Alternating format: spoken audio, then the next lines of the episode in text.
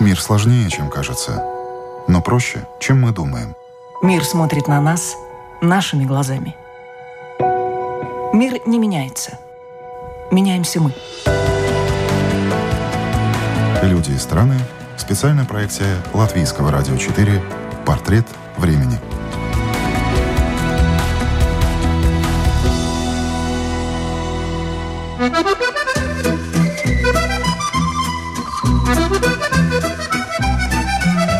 Анар Халилов – человек, который всегда говорит «да» обстоятельствам, людям, новым проектам и ролям. Он актер, молодой, талантливый и, как говорят, подающий большие надежды. Он похож на француза, родом из Азербайджана, а живет в России, в Москве. Как и любая творческая натура, Анар Халилов смотрит на мир вокруг широко открытыми глазами, тонко чувствует, что происходит, и старается по-своему уловить дух этого времени. Он не знает, как было до него, не знает, как будет после, но уверен в том, что свою жизнь здесь и сейчас должен прожить легко, с удовольствием, а главное с пользой. Это программа «Портрет времени». Меня зовут Яна Ермакова. И сегодня с нашим гостем, российским актером Анаром Халиловым, говорим о кино, о жизни, о том, когда важно помолчать и послушать, а когда сказать и сделать, и о том, почему нужно быть добрее друг к другу. Вопреки тому, что я э, мужчина, парень, не знаю, человек мужской особи, я очень чувственный, импульсивный человек. Я не полагаюсь на мозг. Прежде чем принять какое-то решение, я останавливаюсь, сажусь, ложусь, неважно, кверх ногами вешу и думаю, представляю, что произошло та или иная, ситуация, и что я чувствую. И это мне подсказывает, как нужно поступить. Не думаю. Я не думаю, как правильно, я не думаю, как логичнее, я не думаю, как выгодно. Никогда. И это вот чувственность, потому что не знаю, это воспитание, наверное, родителей, которые мне говорили, главная любовь, это в творческие профессии, которыми я занимался, у меня пять творческих образований и никакого, ну, разве что школа средняя, которую я закончил, а, только она какая-то такая более-менее э, не связана с творчеством совершенно. А все остальные профессии творческие, и творчество требует, э, ну, какой-то тонкой чувственной восприимчивости. И вот все, что связано с чувствами, это я, но все, что связано со всем остальным, боже, как я не пригоден для этого, это удивительно. Когда я заполняю бланк, любой, там у меня э, там по, по, по съемкам какой-то бланк, еще что-то, документы какие-то, никогда не заполняю с первого раза. У меня просто какая-то паника. Но что касается тонкого чувствования, то вы, наверное, такой типичный представитель нового поколения. Вот про них обычно говорят, что нравится делаю, не нравится, но вот вообще ничем не заставить. Да. Если, тут важно понимать, если это связано только с тобой, если это не связано напрямую еще с другим человеком, потому что все-таки ты не, ты не один живешь на планете. Если это именно твое решение, твоя судьба, тогда да. Но это важно было услышать, что вы не только о себе думаете. Вот э, вернемся, если к вам, то коротко о себе. В этой графе вы написали тому, кто не доверяет себе, разумнее всего молчать. Что вы имели в виду под этой фразой? Это э, цитата из книги Максимы Франсуа де Ларош-Фуко. Мне очень-очень, наверное, понравилось, потому что ну, мы очень много говорим вообще, мне кажется, в 21 веке. И я тоже человек, и это как напоминание себе, который очень много говорит. Иногда ты думаешь, ну, когда происходят какие-то глобальные ситуации, грубо говоря, болезнь твоя или чья-то, ну, какие-то такие подводящие черту ситуации. Ты думаешь, боже мой, как много лишнего всего я сказал и как мало сделал. Потому что, ну, в словах тоже энергия, когда ты тратишь ее на слова, у тебя она тратится, и на действие остается ее чуть меньше. Не во всяком обществе нужно говорить. Иногда полезнее слушать. Например, если я понимаю, что собеседник явно умнее меня, или как минимум опытнее, как в той сфере, в которой э, я, которой интересуюсь, либо в другой, я лучше помолчу и послушаю потому что я, я не буду вступать в, с ним в интеллектуальную битву, ну, потому что, во-первых, в данном случае буду безоружен, во-вторых, просто мне будет полезнее. Портрет ваш мы уже поняли, а портрет времени, в которое вы живете, он какой для вас? Вот это время, оно какое? Хотя красота в глазах смотрящего и все остальное в глазах смотрящего, это сто процентов, но я постараюсь объективно, мне кажется, сейчас как-то очень много всего причем я даже не могу слово подобрать умнее, сложнее, как-то много всего злого. Люди очень одинокие. Я не знаю, было ли так во времена до меня или в древние времена, я не знаю, но мне, я чувствую, как много людей одинокие. Это как минимум видно потому, а, как мало люди улыбаются друг другу. Вот я, например, иду там навстречу, знакомлюсь с человеком, и я его не знаю, он меня не знает. У нас нет причин друг друга не любить, но за счет того, что мы не решили какие-то внутренние свои конфликты или что-то еще, мы уже заранее, ну, как бы остерегаемся, мы боимся потом сказать, это так тупо. Потому что ничего плохого из того, что ты просто улыбнешь человеку, будешь к нему добрее, чем можно было быть, не может быть сто процентов. Но это, это прям... в наших северных странах мы так привыкли. Да на юге вот совершенно на все юге, иначе. Э, там другая сложность, они не готовы идти дальше, дальше этого. Hi. How are you? Вот это, ну, как бы, просто люди, мне кажется, реально очень одиноки, потому что они одиноки для самих себя. То есть э, им самим собой одиноко. Я очень часто путешествую один, мне не одиноко самим собой. И я думаю, что это то качество, которое нужно развивать, потому что, ну, все идет от тебя. Если ты не любишь себя, ты не любишь окружающих, тебе скучно с собой, тебе скучно с остальными. В общем, короче, нужно решать проблемы с собой и не быть одинокими, потому что, ну, каждый человек слишком интересен. И если он это поймет и откроет в себе, то ему автоматически будет интересно окружающий, он перестанет быть таким одиноким. Хотя в ну, какой-то мере все равно, да. Вы из большого города, Москва, то есть там, наверное, острее вот это все чувствуется, о чем мы сейчас говорим. Но я родился в городе Баку. Баку, да, да. об этом еще пойдет речь. Прожил там три года от рождения, потом воспитывался и жил в деревне под городом Ейск до 15 лет. И лишь в 15 лет, то есть уже 11 лет, живу в Москве. Москва очень холодный город в этом смысле. Описать Москву одним словом непросто. Анар Халилов долго ищет подходящий синоним и в конце концов находит. Жестко. Да, наверное, это именно то слово – Молодой человек на себе испытал. Москва слезам действительно не верит. В мегаполисе нужно играть по правилам. Я очень люблю Москву, поэтому ну, я знаю, по каким правилам там нужно жить, чтобы не было жестко. А по каким? Очень-очень много работы. Тебя должно быть много. Ты должен быть большой. У тебя должна быть большая энергоемкость. Ты должен быть впереди планеты всей каждый день. Вот ты просыпаешься, и ты идешь. Все, ты, ты, ты номер один во всех встречах, э, кастингах, неважно, это ну, как в своей профессии. И тогда она тебе открывает другие дороги, где все такие же, и от того более уверенные, от того спокойнее. Они не конкурируют с тобой, они интересуются тобой, ну, грубо говоря. То есть они не на этой а, э, какой-то тропе погони, они уже чуть-чуть на другой, на следующей стадии, где нужно немножко иначе, другими а, рычагами работать. И тогда тебе Москва открывается чуть добрее и чуть сложнее, но умнее и чувственнее, что я очень люблю. А на вот ступени ниже ты, конечно, ты будешь в панике в Москве. Ты... У вас так получается вот на эту ступеньку подняться, о которой вы сказали? Да, у меня получается каждый день. Я в этом смысле молодец. Правда. Вы тоже много работаете? У меня, было, у меня были самые потрясающие в мире учителя и в театральном институте, и в жизни. Так, так получилось, что у меня очень много женщин окружает, которые меня как-то то ли отчасти материнскую любовь дают, ну, инстинктивно, не знаю, но, в общем, как-то тепло, теплотой ко мне проникаются и делятся со мной каким-то опытом, который применяю в жизни. И за счет того, что у меня были самые лучшие учителя, да, я прям в этом смысле овладел ремеслом быть первым каждый день. Вот, кстати, интересный проект. Ему около года. Э, вы участвовали в нем. Молодых актеров спрашивали, чего хотят женщины. Да. И очень много было разных ответов, чего они хотят. Вот с того времени практически год прошел, и поняли, чего хотят женщины, о чем они думают. Слушайте, ну вообще мне кажется, что как чувственный человек с чувственной природой, не свойственной э, большинству мужчин, понимаю, что нужно их не пытаться, не пытаться понять, а пытаться просто почувствовать, в какое настроении, как, в каком она духе. Да, я много чего понял, как минимум, потому что у меня были много проектов. Моими партнершами были девушки, не парни. И в том числе в «Маскараде» я снимался, тоже у меня были две партнерши. Ну да, это главный критерий, не надо пытаться понять. Вообще я, блин, думаю насчет того, что так ли нужно понимать вокруг ну, если что-то очень сложное, ты все равно это не поймешь. Если что-то очень простое, зачем тебе вообще к этому подключаться? Мне кажется, чувство это прямо на первом месте, потому что мозг слишком э, существует в алгоритме в каком-то. И законы вокруг, как устроена жизнь, парадоксально, смешно, не, не, неоднозначно, э, ну, по-разному. Невозможно это предугадать. Я не думаю, что можно ну, научиться жить э, следуя какому-то алгоритму, который нам диктует мозг. Мне кажется, что нет, потому что вся жизнь вокруг во многом абсурдна. Ну, вы дали тогда очень хорошее напутствие женщинам, оно буквально в два слова умещается, будьте слабее. Почему именно такое? Да, как у Роберта Рождественского, будь, пожалуйста, послабее, будь, пожалуйста, и тогда подарю тебе чудо запросто нужно понимать, что, ну, читать между строк. Не то, чтобы быть слабее, в том смысле, что все время ныть или э, делать, позволять только мужчине. Нет, я думаю, что быть слабее в том смысле, что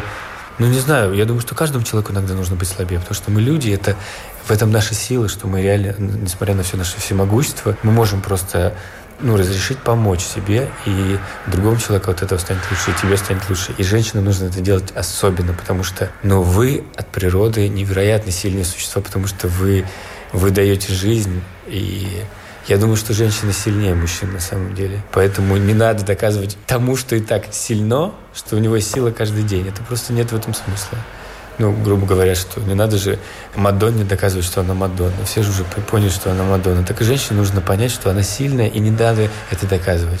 Это видно и так. Вы сказали, много умных женщин вас э, окружает. В чем счастье. ум? Это к счастью, да. да. В чем ум? И вообще умный человек для вас это какой человек? Разносторонний, интеллектуальный или совершенно какие-то другие там качества? У меня есть четкая формулировка, что умный человек – это тот, кто совершенно не боится ошибиться. И никогда не перестает как-то развиваться, потому что как только ты понимаешь, что все, я это умею, я это знаю, все. У меня преподавала, которая, кстати, очень любит Ригу, народная артистка России, э, Людмила Васильевна Максакова, которая, когда работала со мной, например, мы ставили преступление и наказание, она, в отличие от многих других педагогов, говорила что-то, Потом говорила, может быть, я не права. Народная артистка, ученица Петра Номовича Фоменко, в Вахтанговском театре просто номер один, прима, не знаю, супер, супер невероятного масштаба артистка, и говорит, может быть, я не права. Не, не все так люди могут. И женщины тоже, меня окружают именно те, которые что-то говорят, советуют, но не забывают о том, что они тоже люди, что у них тоже был какой-то опыт, что они могут быть необъективны. Это гибкость ума. И если есть гибкость ума, то значит есть и ум. И меня окружали те женщины, которые говорили, ну, в нужное время не то, что нужно было мне услышать, а то, что мне пригодится потом. То есть, когда они это произносили, просто я думал, ну и как мне это поможет? Ну, типа, что я буду с этим делать? И потом уже, они говорили с перспективой, то есть предугадывая то, что будет потом, то есть пользуясь своим опытом. Есть многие люди, у которых большой опыт там, во всех областях, но они не могут им пользоваться в каком-нибудь смысле. И это тоже не очень умно. Потому что, конечно же, ум – это не образованность. Это очень разные понятия. Я знаю очень много образованных людей, которые совершенно не, не могут применить это никуда, кроме как педагогика, условно говоря. Но даже там, если ты применяешь только сухие знания, это бесполезно.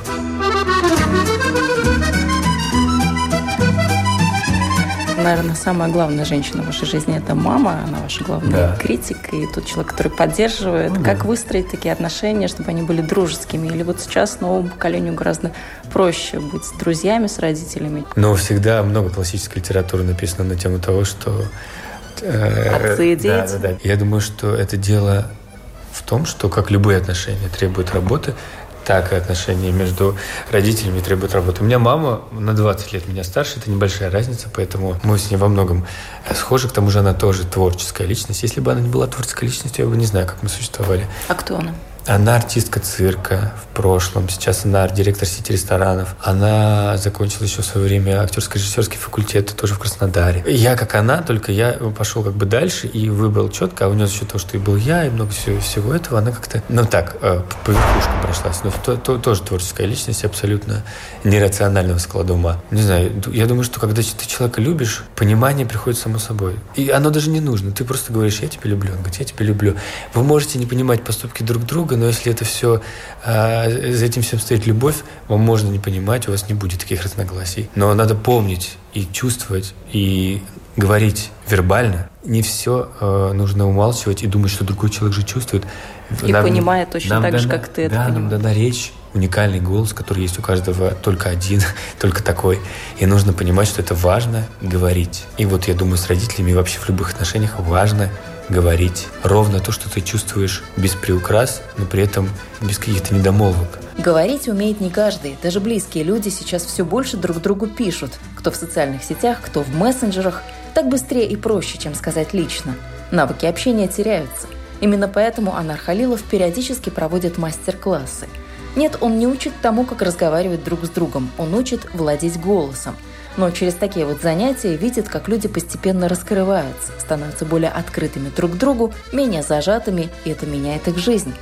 Первый шаг к таким переменам современному человеку, занятому рабочими проблемами и домашними делами, дается с огромным трудом. Как странно, именно даже вот если логически подумать, как странно в комнате, где все люди делают одно и то же, боятся это сделать. Тем более странно, когда это просто прыжки или зевание. Но как, как, сколько у человека у людей, у общества, я не знаю, государственно так сложилось. Ну-ка, в чем? Кто виноват? Родители, их родители. Ну, я думаю, много факторов. И от этого идут много проблем. И от этого мы при встрече с новыми людьми, мы боимся себя, мы боимся заговорить. Мы... Это ужасно. Это, этого не должно быть, потому что человек слишком ярко интересное существо, слишком особенное. И нам должно быть слишком интересны другие люди, потому что они такие же особенные. И это так просто.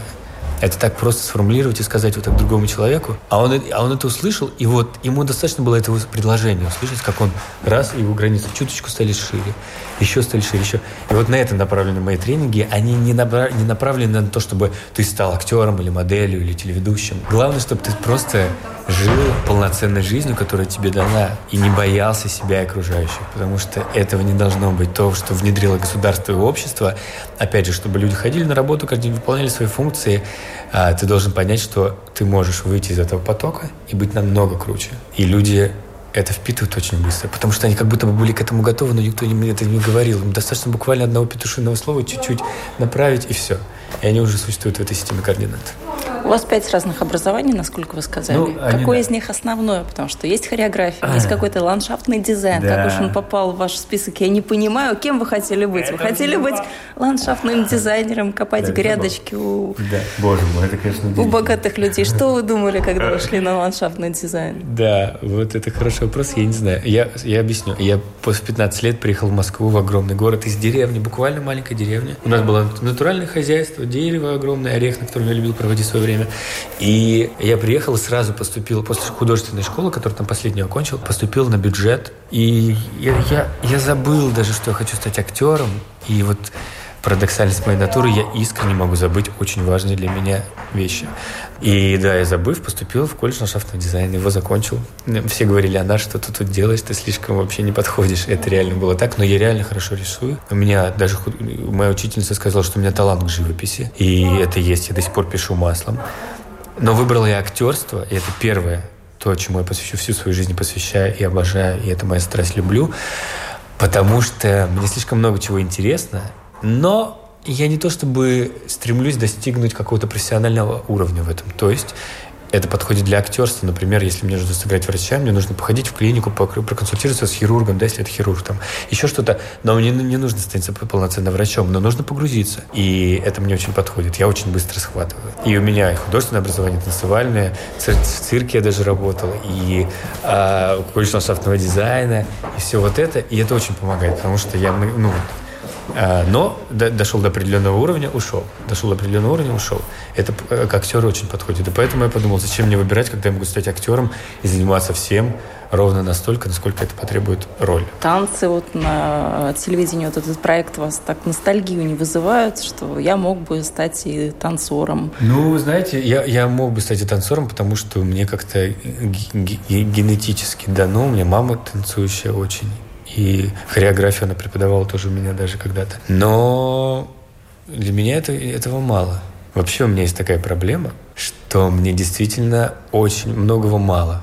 То есть я никогда не довольствуюсь малым. Это нет... проблема или это амбиции такие это, хорошие? Ну вы, ну, вы же понимаете, что это тонкая грань проблемы, амбиции, насколько, насколько это заканчивается уже здоровые амбиции, переходит в «я король мира». У меня вообще есть такая система, ну, в смысле, что я понимаю, что это, ну, достоин быть номером один на мировом масштабе. Звучит это иногда странно, иногда нет, но каждый из нас, на самом деле, достоин того, чего он хочет на сто процентов. Вот, но у меня бывает, что я чуть-чуть перегибаю амбиции, и я думаю, что я достойнее других. Никогда не надо так думать. Не надо думать себя в контексте «я» и «другой». Ты не знаешь, кто другой, какой путь он прошел. Нужно думать в контексте «я», и «я вчерашний», «я предыдущий», «я прошлый». Но не надо думать, что «я лучше кого-то». Это ошибочно. Ты можешь кого-то недооценить, кого-то обидеть. Это просто некрасиво. Это я... звездная болезнь или что это? Это просто нездоровые амбиции, переходящие... Это комплексы, на самом деле. Я думаю, что это комплекс, когда ты ну вот дол- долго шел к чему-то, и тебя уже, уже давно это не получал, и долго. И ты думаешь, блин, да я же... Да... Ну и тут вот это начинается извращенное, когда призма чуть-чуть под другим углом, и ты чуть в извращенном смысле воспринимаешь реальность. Анар Халилов не зря о себе высокого мнения и поставил максимальную планку карьерного роста – Молодому человеку 25, но уже сейчас ему прочат большое актерское будущее. Да, вообще мне, я считаю себя абсолютно талантливым актером. В том смысле, я почему так открыто говорю, потому что ведь талант это же не то, что ты развил в себе, то, что тебе дано. Поэтому я абсолютно точно четко понимаю, что мне дано. И я талантливый актер, Но это, конечно, такая штука, когда ты иногда позволяешь себе ну, сделать чуть меньше, не выучить немножко текст, подготовиться, не подготовиться к пробам и прийти на них. И это развращает. Но да, я думаю, что я с этим справлюсь и пророчат. Ну, большое будущее э, в их понимании одно, в моем понимании оно намного больше. А у кого какое это будущее? Вот у вас вы какое себе нарисовали? Но мне важно выйти э, как актер на, ну, на мировой рынок в кино. Я сначала думал, что я в каком же кино я хочу сниматься. Я думал, либо во французском, либо в английском. Ни того, ни другого языка я толком не знаю. Ну, английский так, но французский вообще не знаю. Но меня это никак не останавливает в голове. А потом я понял, что, боже мой, как здорово работать с разными мировыми режиссерами, играть на разных языках. Мне это очень... Я не знаю, каким способом, путем это сделать, помимо выучить язык, ну, в смысле, вот в плане бизнеса, да, как, как пробиться в эти сферы. Я не знаю как, но мне это очень хочется. Я реально э, хочу сниматься в международном кино и на разных языках мира. Прям ну, учить. Вы сказали о кино Франции. Это тоже такая большая киноиндустрия. Это, конечно, не э, Голливуд, но тем не менее. Вот из французского кино вы мне напоминаете либо Пьера Нине, либо Винсана Лакоста. Если вы с да. французским кино да, знакомы, да, да. то, наверное, вам эти фамилии конечно, о чем-то говорят. Конечно, конечно, конечно. Но я себя ассоциирую немножко с другими людьми, но, безусловно, и с этими французами тоже. Мне это очень приятно. Хотя я не люблю, когда мне говорят, что на кого-то похож. Ну, вот в такой формулировке. Но вы это сказали как-то. Ну, это скорее чисто визуально. Да, да, да. Я думаю, что это имеет место быть. Вот. Просто французы, французское кино, оно всегда про любовь, и всегда есть ну, свет в конце тоннеля, в отличие от русского кино. И французы, я не знаю, ни одного, ни одну нацию в мире, которая играет как французы. Это... А что такого особенного? Где эта магия Франции? Я не знаю где, я не знаю что. Возможно, это как-то связано с тем, что у них по-французски же нельзя сказать «я влюблен», «я влюбился», там «только я тебя люблю». И темперамент такой. Но вот когда они единственные люди, которые во время темпераментных сцен, когда у них крик, сопли, слезы, вот это все, они не теряют обаяние. Ой, они, конечно, волшебные. Они просто играют про любовь так, что ты думаешь, вот только такая любовь есть, только такая любовь имеет место быть, только такую любовь я хочу. И вот они как-то это во всех своих фильмах формулируют именно так и с чувством юмора. Боже мой, чувство юмора – это самое важное, помимо любви. Да, они, они невероятные. На меня был подписан Ксавье Далан, молодой режиссер, и он потом отписался, когда вышел фильм «Call Me By Your Name» с Тимоти Шаломе. Мы очень похожи с Тимоти Шаломе, и мне кажется, это связано. Ну, не знаю. Ну, в общем, да, я думаю, что я как-то проложу себе тропинку во французское кино в первую очередь, потому что это прям, ну, это особенно, вот особенный, особенный вид кинематографа. Так никто не снимает. А Америка? Все мечтают об Оскаре, ну, как минимум. Да, и я. И я тоже. Э, я не думаю, что я мечтаю об Оскаре, я думаю, что я мечтаю быть замеченным на таком уровне, чтобы мою работу актерскую выделили это может быть не обязательно Оскар, но это может должно быть такое же масштабное. К тому же сейчас мне Оскар не очень устраивает. То, что там они делают, это все больше и больше похоже на бизнес, коим это является. Ну, такой но... очень толерантный бизнес. У нас должны быть черные, у нас должны быть представители и... меньшинств. Да, То есть такая математика это, каждый и раз. Это уже, и это уже, это уже немножко от этого тошнит. Это толерантность в плане, что ну сколько можно. Но есть другие сферы, которые тоже важны. Помимо гомосексуалистов, помимо афроамериканцев, которых я тоже очень уважаю. Я считаю, что нужно снимать про это кино уже стыдно не любить сексуальные меньшинства, вернее, стыдно ненавидеть сексуальные меньшинства. А почему стыдно? Это, Чем это, стыдно? Это, мне кажется, это просто, скажу грубо, это как пахнет скудоумием, потому что если тебе действительно ты позволяешь себе осудить другого человека за то, кого он любит, а я говорю именно про любовь, то что ты за человек такой? Как тебе в голову пришло решать за другого человека, кого он может любить, кого не может, кого прилично любить, кого неприлично любить? Э, я же не говорю про какие-то извращения, я говорю именно про то, вот мальчик полюбил мальчика, а девочка полюбила девочку. Я знаю такие пары. У них любовь, я могу сказать точно. Когда она закончится, когда, я не знаю, но это любовь. Какое значение имеет гендер? Боже мой, это люди... Ну, а когда мальчик в 7 лет заявляет, что я гей? Ну, если он прям заявляет, что я гей, я думаю, что он не вполне понимает, что именно, но если он заявляет, ну... Но это же вокруг, получается. То есть он это вы заявляет из чего-то, делает какой-то вывод. Вы понимаете, что у меня есть э, тоже знакомая, которая понимала тоже в детстве, но общество, это, она, она понимала, она не заявила об этом, потому что общество а, против, и она очень много лет держала э, в себе, и у нее было много из-за этого психологических травм.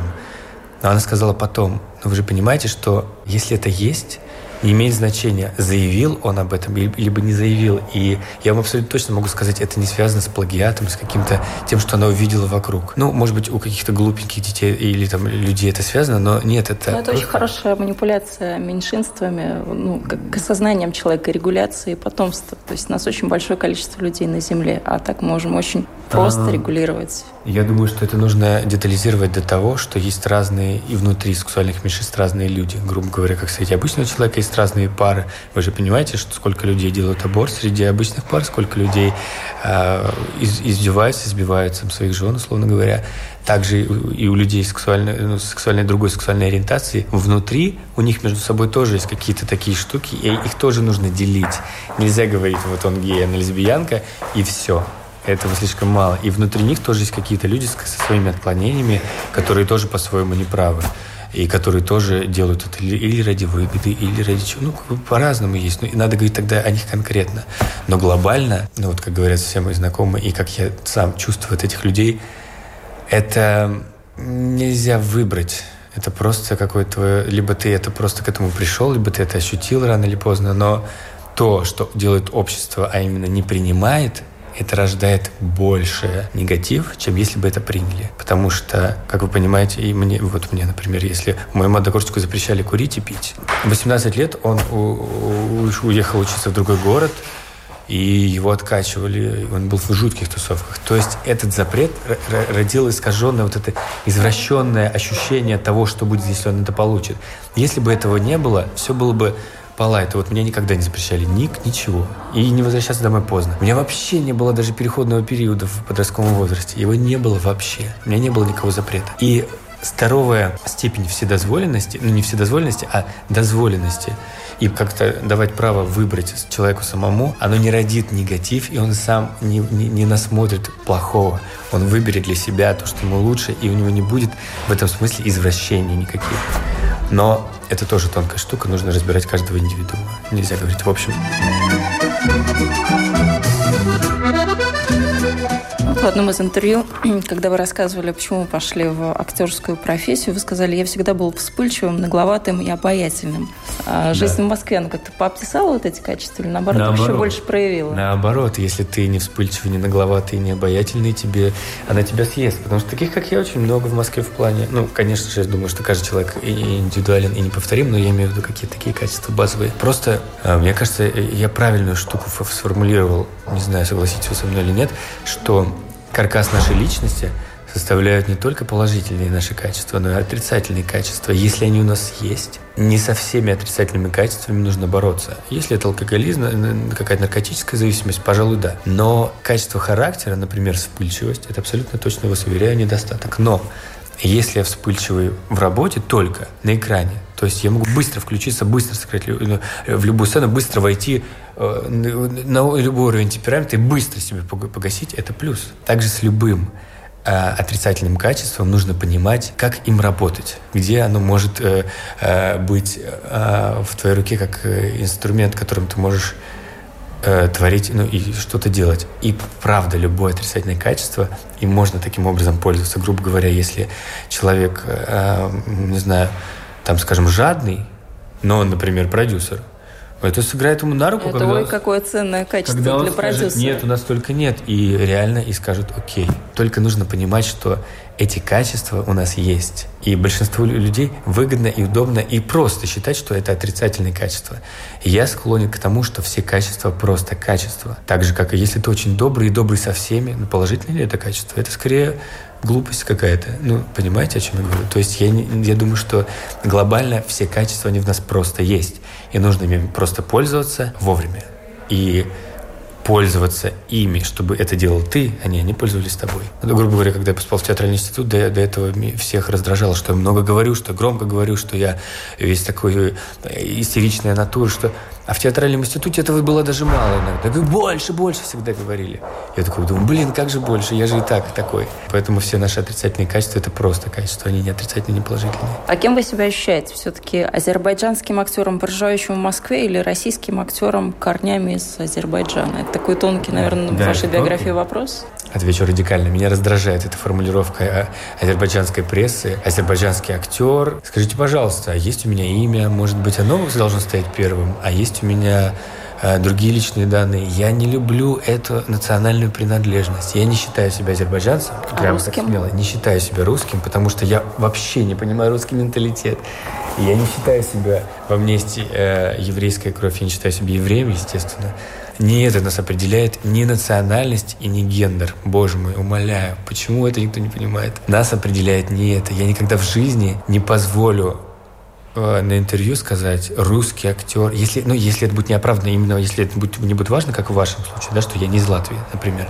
Я никогда в жизни не позволю ставить это на первом месте, потому что на первом месте это я, это мое имя, это то, что я делаю, это то, что я воспитал себе то, что я и моя семья. Но не национальность, боже мой, к чему я вообще не причастен. Какая вообще разница? Это полный Вы такой человек мира. Да, мне хотелось бы таким быть. Это сложно, мне хотелось бы таким быть. Как минимум выучить еще 3-4 языка, чтобы заявлять об этом с каким-то, с более, более ответственным э, э, взором. Есть еще что-то из таких вот стереотипов, ну или, по крайней мере, для нас каких-то норм, которые для вас совершенно не важны? Когда мне говорят, типа, а, вот режиссер, но она женщина, я говорю, почему но?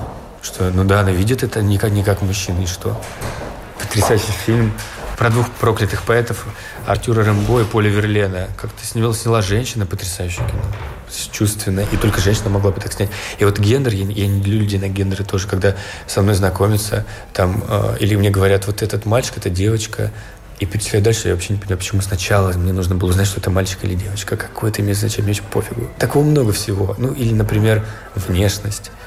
Мне вообще пофигу, какой человек, как человек выглядит, какая-то разница. Ну, я, это влияет реально. Я оценил это вашу внешность, вы мои в первые несколько секунд. Все. Дальше я слышу ваш голос, я чувствую ваш запах, я слышу и э, ощущаю ваши мысли. Все это влияет. Это никак не... Ну, это, какие-то поверхностные, оценочные, дебильные штуки, которые вообще человечество должно забыть напрочь. Вообще забыть об этом. И не, и не вспоминать никогда, когда представлять человека, либо знакомит. Это вообще не имеет значения.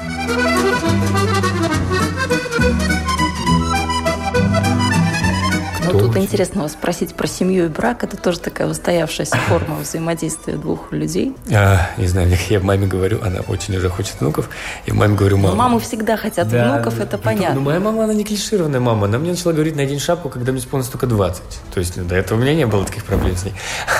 Но я думаю, что я заведу семью ближе к 40, потому что я слишком озабочен, озадачен своей карьерой, поскольку карьера связана с моей профессией, а профессию я люблю. Семья – это... Я, я, я эту структуру пока не понимаю.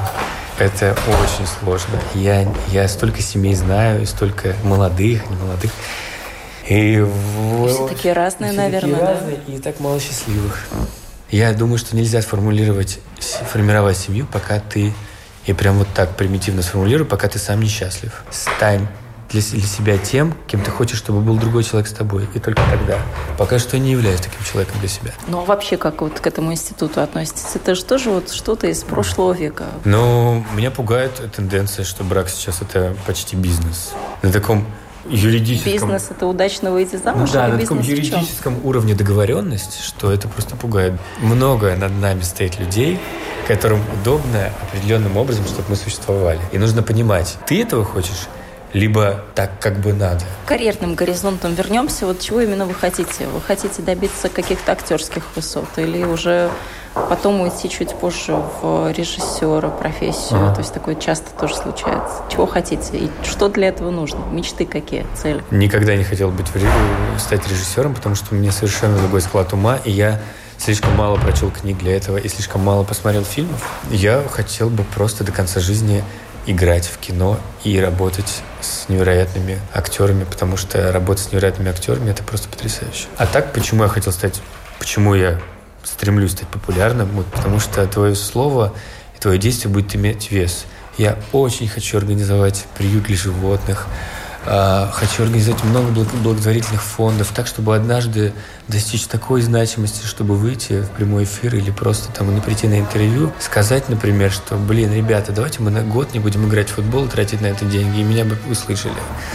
Вот как такие вот хочется иметь вес и добиться именно путем актерства такой популярности и значимости, ну вот как Ди Каприо, он ну, глобальными же вещами занимается, вызывает невероятное уважение. И вот хочется чем-то заниматься таким. Так что да, вот Ди Каприо для меня в том смысле пример. Еще один кумир сегодняшнего гостя программы «Портрет времени» актера Анара Халилова – российский общественный деятель Ирина Хакамада. Из политика в прошлом сегодня она выросла в бизнес-тренера, учит жизни, успеху и тому, через что прошла сама. Простые и честные рецепты подкупают. Анар Халилов позаимствовал пару жизненных принципов и говорит, некоторые из них действительно помогли ему добиться успехов и правильно расставить приоритеты. Но чтобы не воспринимать жизнь слишком серьезно, сам для себя он пользуется остроумной ироничной цитатой барона Мюнхгаузена. «Улыбайтесь, господа, улыбайтесь». Вы слушали программу «Портрет времени». Для вас этот выпуск подготовила я, Яна Ермакова. До встречи!